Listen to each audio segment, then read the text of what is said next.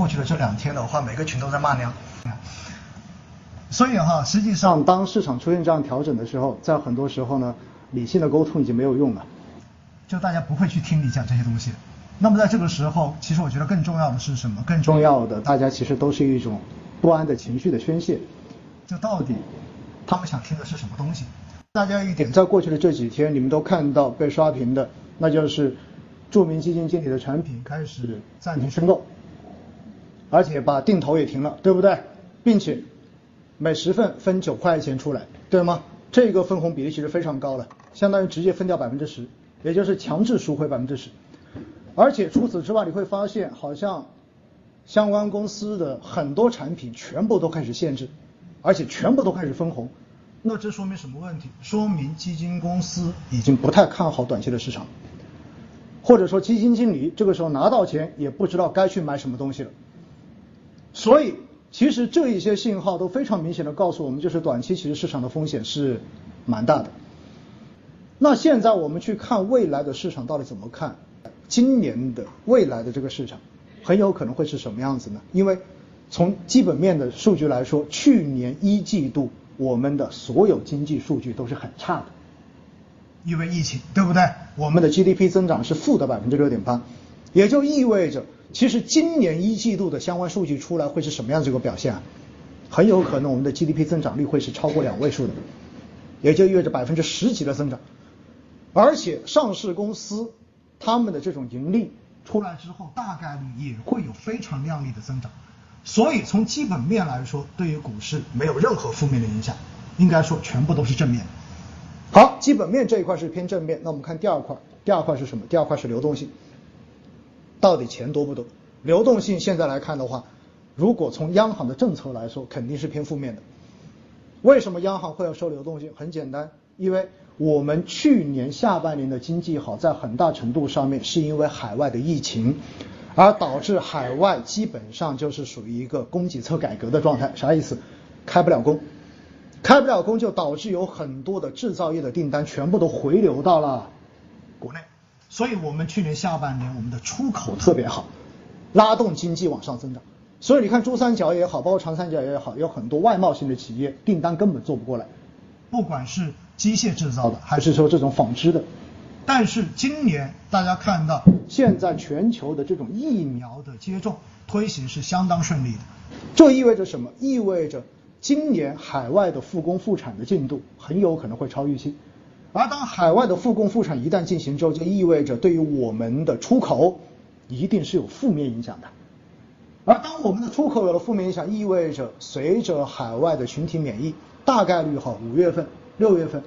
可能海外的这种群体免疫就能够形成，形成之后的话，下半年海外的开工速度增强，那么这个时候我们的整个经济增速就开始变缓，所以那个时候我们有可能就要开始放松货币了。但是放松又涉及到一个问题，我们现在杠杆很高，对不对？因为去年宏观杠杆率是上去了的，所以在这种情况之下，趁数据还好的时候，赶紧先把流动性怎么样？先往回收一收，然后把自己的这个政策空间给留出来，等到下半年经济增速缓下来之后，我有足够多的政策空间可以使用，可以去对冲，这就是现在央行考虑的这个问题。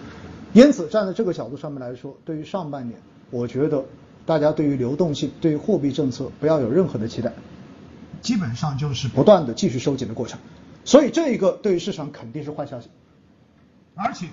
对于债券市场是更坏的消息，因为债市更受利率的这个影响。好，那么这两个说完之后，就涉及到最后决定性的因素。决定性因素是什么？是情绪。影响市场的第三个最重要的要素就是情绪。那市场的情绪到底怎么样？过年前情绪都很好，对吧？大家都很开心，尤其是过年前的最后那一周的三个交易日，哇，大家觉得送这么大个红包，对不对？好过瘾呐！过完年之后，所有人也觉得，哎，应该按照历史的数据来说，开门红应该大概率会有的。结果几记闷棍直接把大家打残了。打到现在之后，我开句玩笑说哈，现在就看接下来的这几天到底怎么走。为什么？市场正面的时候有一句话叫做“三根阳线改变信仰”，连续三根阳线就有人说哇，赶紧跑步入场，对不对？但是现在怕的是什么？三根阴线。如果你再来个五根阴线，你试试看。实际上，在过去的这几天，市场上面慢慢的已经弥漫着一点点的恐慌的这种影子了。为什么？因为过去的这几天跌的全都是基金的重仓股，所以你可以看到市场上面那些出圈基金经理的产品，每天的平均跌幅都在百分之五以上。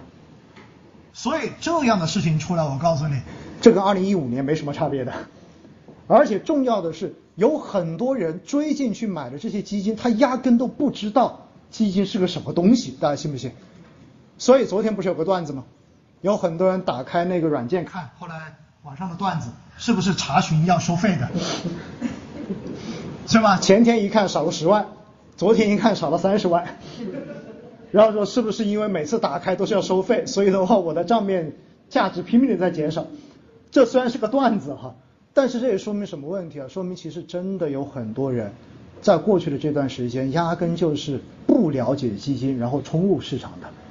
而这一种投资者在市场里面很多，就会造成一个更坏的结果，那就是如果相关的这些板块继续再跌，继续再跌，就有可能形成这些投资者的恐慌性赎回。而恐慌性赎回一旦形成，可能就会造成基金经理被迫减仓。而被迫减仓又会造成踩踏，踩踏之后的话，就会造成他们的集中持仓的这些行业继续下跌，而继续下跌又造成净值的进一步往下，进而又引发进更多的赎回。大家想一想，如果有经历过二零一五年千股跌停的，我们的同事应该觉得这个味道非常熟悉。因为到最后这些跌完之后卖不出去了，那就卖什么？卖那些没跌的嘛，对不对？所以这就是一个非常大的隐患在这里。因此，我的看法很简单，那就是我们要关注未来几天，当然明天还有，这周还有一个交易日，下周，我们要看看市场是否能够在这个位置上面稳定下来。如果你们看到白酒为代表的这些所谓的毛指数哈，大家可以关注万德上面有个指数叫做毛指数，就是各个行业的茅台。毛指数如果在连续的出现这种大幅的回调，我觉得市场的短期风险就会变得越来越大了。如果可以稳定下来，我觉得还好，情绪稳定就好。所以现在市场的情绪处在一个非常微妙的境地。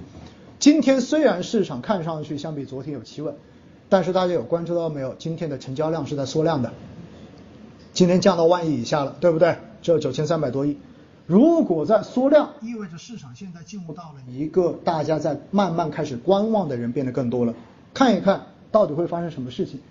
我们开句玩笑说哈，如果你跌一天，很多人的话开口讲的是我要去抄底，对吗？跌两天，大家可能有点犹豫，想一想还是去抄吧。跌三天，好，就开始有很多人开始要开始骂了，对不对？如果你跌个四天到五天，我告诉你，基本上情绪就完全反过来了。所以。现在大家要关注未来这两到三个交易日市场的一个走势会是什么样子。如果市场稳不住，我觉得很有可能这一波的，别说春季行情了哈，我觉得两会后的这波调整就真正的开始了，就是这样的一个过程。但是呢，从历史数据来讲，两会前其实都应该还不错。但是今年的两会是不是马上就要开了？下周对不对？所以呢，大概率哈，如果市场还不稳定，我觉得这个周末大家可以期待一下政策，就是大家可以关注一下央妈会不会又以什么方式出来喊个话，证监会会不会又突然之间发个什么文章？如果这个东西出来之后，我告诉大家，基本上就是两会期间这个行情就这样了，不会上也不会下，但是两会之后大概率还会往下。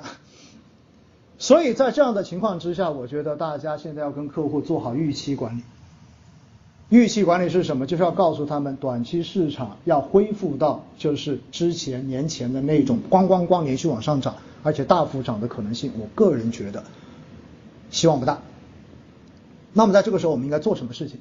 第一，告诉他我们对于长期市场的看法到底是什么样子的。其实整个 A 股，我个人认为仍然是未来。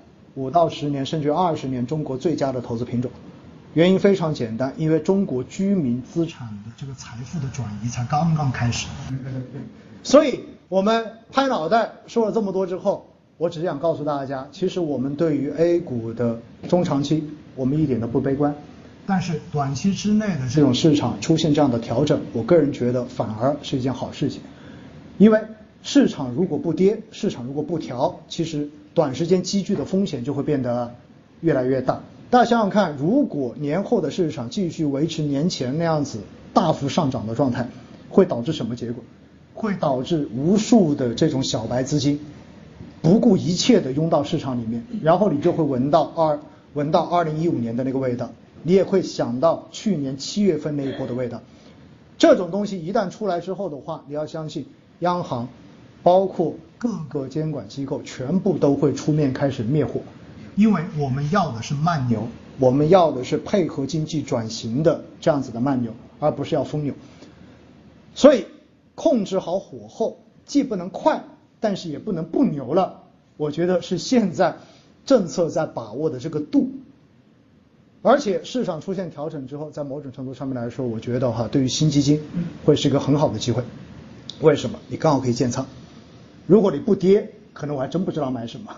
但是你真调下来之后，我可能会觉得这个时候我建仓的安全边际就会要好很多了。好吧，我想呢，以上就是跟大家就这几天的调整一个前因后果，然后以及对于未来的大概的一个看法，跟大家非常务虚的聊一聊哈。